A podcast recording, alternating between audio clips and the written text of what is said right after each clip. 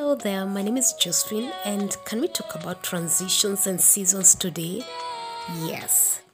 Well, did you know that transition is not the easiest thing when a season comes to an end?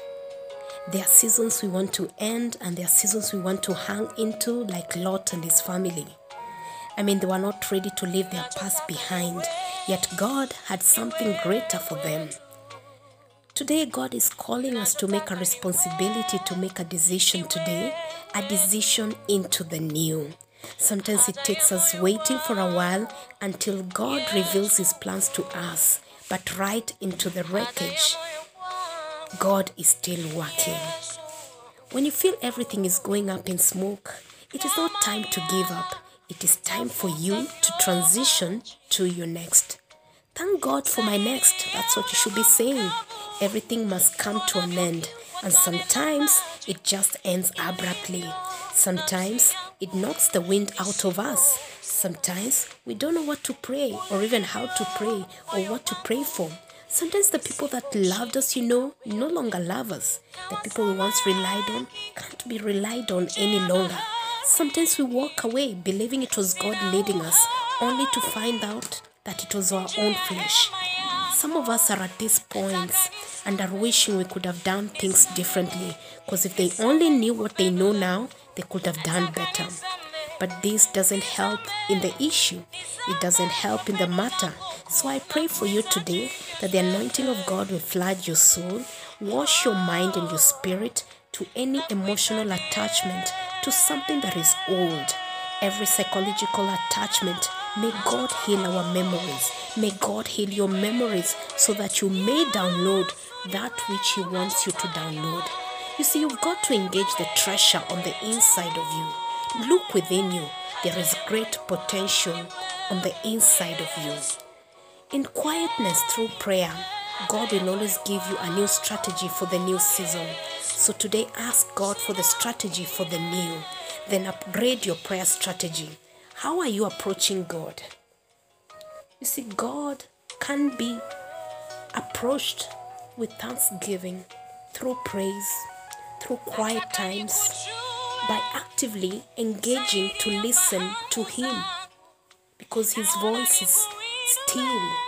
The Bible says that my sheep hear my voice and they know it and they follow it. That means you have to know and discern the voice of God when He is speaking to you. So learn to listen to God today, and I'm sure He will whisper into your ears. Another thing, when you wrap yourself around God, His strength becomes your strength. The Bible says we can do all things through Christ who strengthens us. So be strengthened today, knowing that God loves you and He has great plans for you. That's it for me for, for me today. My name is Josephine. I'll see you next time. God bless you. Bye bye. Hi. Um, today I'm going to share with you the word of God from the book of Second Corinthians 4 7. And uh, basically, this is what it says. But we have this treasure in jars of clay to show that all surpassing power is from God and not us. Yes. But we have this treasure in jars of clay that shows that all surpassing power is from God and not us. Uh, several years back, I was this just sitting, you know, near the edge of the table, you know, to the very side, almost falling off. Yes. And uh, basically, this is what happened. Uh, God separated me from my son. I didn't like it. In fact, I hated the whole idea. You know, it was terrible, but it was a season I had to go through. And during that season, I was crushed in all manner of pains. You know, I was embarrassed to tell about to tell the world about it. And so, you know, I acted like all was perfect. I wore my big cute smile every day as if all was okay, you know, in a bid hoping that one day God would open that door again. But deep inside, I struggled with that pain of a mother. But thank God for His mercies and His grace, you know, that carried me through it all. Uh, because now God has made it beautiful in His time. Mother and son are restored back together. You know, today I look back at the whole experience and Romans 18:8 comes to mind. For I reckon that the sufferings of these present times are not worthy to be compared with the glory which shall be revealed to us. You see, in my brokenness, I have learned that God is a God of what's left. If we give Him our broken pieces, He will always fix something beautiful out of it. During the separation years from my son, it made me draw closer to God. I actually rediscovered my purpose and calling for life. You know, now I look back and I realize it was good that it didn't come easy because now it makes me appreciate every single moment, you know, with my God, you know, the quiet times in worship and in meditation. I really do treasure those moments. And now, more than ever, I appreciate the times and the moments with my son. It was worth the wait.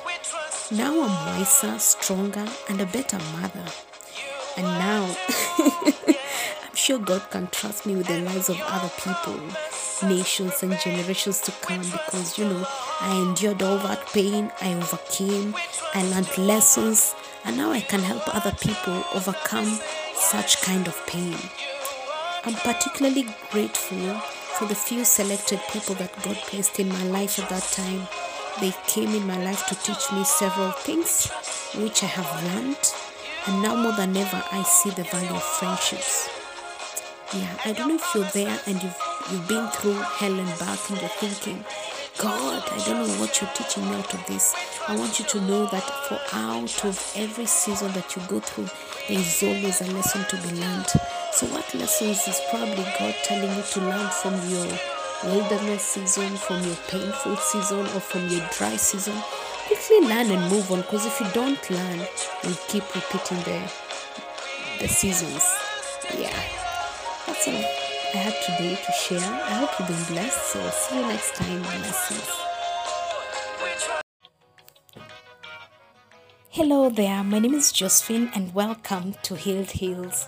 Today, let's talk about finishing strong. Today, I encourage you to become a finisher. Many people are excellent starters but poor finishers. Having a portfolio full of unfinished projects, incomplete initiatives, and unaccomplished goals will give you a false sense of accomplishment and will not make you successful. Half read books will leave you half wise. Yes, bad ideas are not worth finishing, but many of us have bought boatloads of unfinished world changing projects that have been relegated to the purgatory of incompletion. Many life changing ideas are sacrificed on the altar of the unfinished. Today, develop the habit of finishing every project that you initiate. You see, life rewards finishers, history remembers finishers, honor is reserved for finishers, respect is commanded by finishers, wealth is attracted to finishers, promotion is awarded to finishers. The Bible says in the book of Matthew, chapter 24, verse 13, and the kingdom of God is reserved only for finishers. But the one who endures to the very end will be saved. Therefore, today, I urge you to master the art of finishing.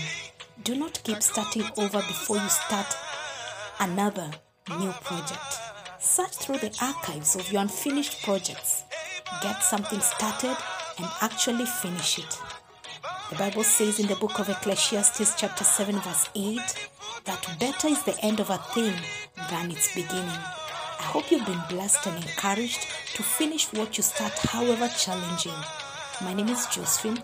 I'll see you next time. God bless you. Bye bye.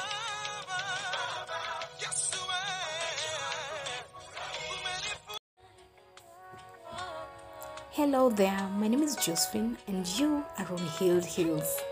Now, today, let's talk about love, faith, and obedience. Yes. Now, I'm going to draw today's devotion from the book of First Kings, chapter 17. That's the story of the widow of Zarephath. Now, the widow at Zarephath was severely impoverished according to scriptures. She had reached her end economically. Yani, she was down to her last penny, last pinch of salt, last drop of oil, and last cup of flour. She was about to cook the last meal for her emaciated son and herself, and they would starve to death. But a hungry man of God entered the picture. and he instructs the widow to use her last Niagara resources to prepare him a meal instead. Unbelievably, she compiled her selfless love for others, her audacious faith in God, and her unquestioning obedience to divine instructions gave birth to divine favor. Divine favor gave birth to a miracle of endless provisions and endless blessings. You see, when you release what is in your hands by faith and in obedience to divine instructions, God will open the floodgates of heaven and He will release what is in His hands and He will pour out so much blessings over your life that you will have no more room to store. Today, uncommon favor is on the way. Miraculous provisions are on the way. Your life and circumstances are about to change in a major way. Believe His word, obey divine instructions, and release whatever is in your hands, and you shall receive what is in God's hands. Are you there? Sitting at the edge? You know what to do. Go forth and do it by faith. Amen. I hope you've been encouraged and blessed. That's it for me today. My name is Josephine. I'll see you next time. God bless you. Bye bye.